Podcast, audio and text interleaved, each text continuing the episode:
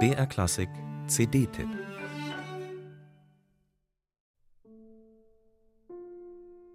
Kennen Sie diese Leute, die ganz leise sprechen, so dass man ganz nah ranrutschen muss, um überhaupt irgendwas zu verstehen?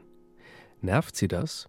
Dann viel Spaß mit diesem Album. Absolute Stille ist hier absolute Bedingung, denn Levit spielt leise, also manchmal wirklich sehr, sehr leise. Und das wäre gar kein Problem, wenn er sich nicht auch noch das Ranrutschen verbitten würde. Anders als auf Twitter hält Levit sein Publikum in seinen Aufnahmen konsequent auf Distanz. Das war schon bei seinem Beethoven so. Ziemlich viel Raum und ein leicht indirekter Klang. Jetzt das Gefühl, man sitzt etwa vierzig Meter weit weg und schaut, besser hört, dem Pianisten beim Alleinsein zu. Dieses Setting ist nicht nur eine Geschmacksfrage. Es ist ein Statement. Schließlich sucht Levit auch hier nach Grenzerfahrungen. Wieder ein Konzeptalbum. Um Liebe geht's diesmal, um Verlust und Erlösung. Und der Sound macht klar, in welche Richtung es bei Levit geht. Nachts auf dem kahlen Berge. Das ist der Vibe dieses Albums. Höhepunkt in dieser Hinsicht sind die zwei Klaviertranskriptionen, eher Klangwüsten, die im Herzen dieser Aufnahme dahin dörren. Zum einen das Vorspiel zu Wagners Tristan und Isolde und dann das Adagio aus Mahlers Zehnter. Beides spielt Levit so zeitlupenlangsam, dass Skelette daraus werden. Da wäre zum Beispiel der Beginn des Adagios, dieses strauchelnde Streicher-Unisono.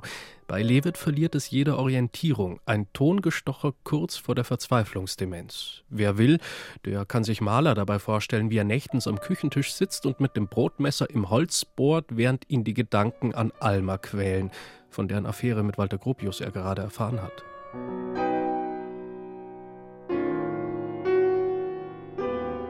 Levit hat diesen biografischen Bezug im Vorfeld der Veröffentlichung selbst hergestellt und er hält ihn spielerisch durch.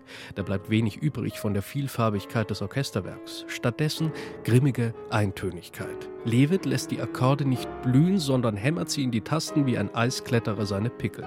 Und das in einem so gemächlichen Tempo, dass man gewiss keine Dissonanz verpasst. Konsequent ist das schon, allerdings auch ein wenig ermüdend.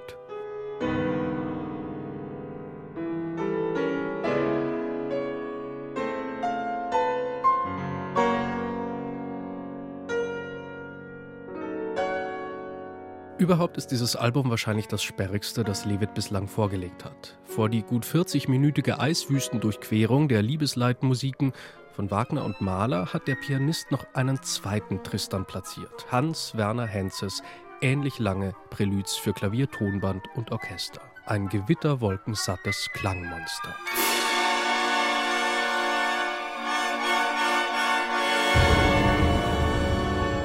Eine Großtat von Levit und dem Gewandhausorchester unter Franz Welser-Möst, das überhaupt mal aufzunehmen, auch wenn's weh tut.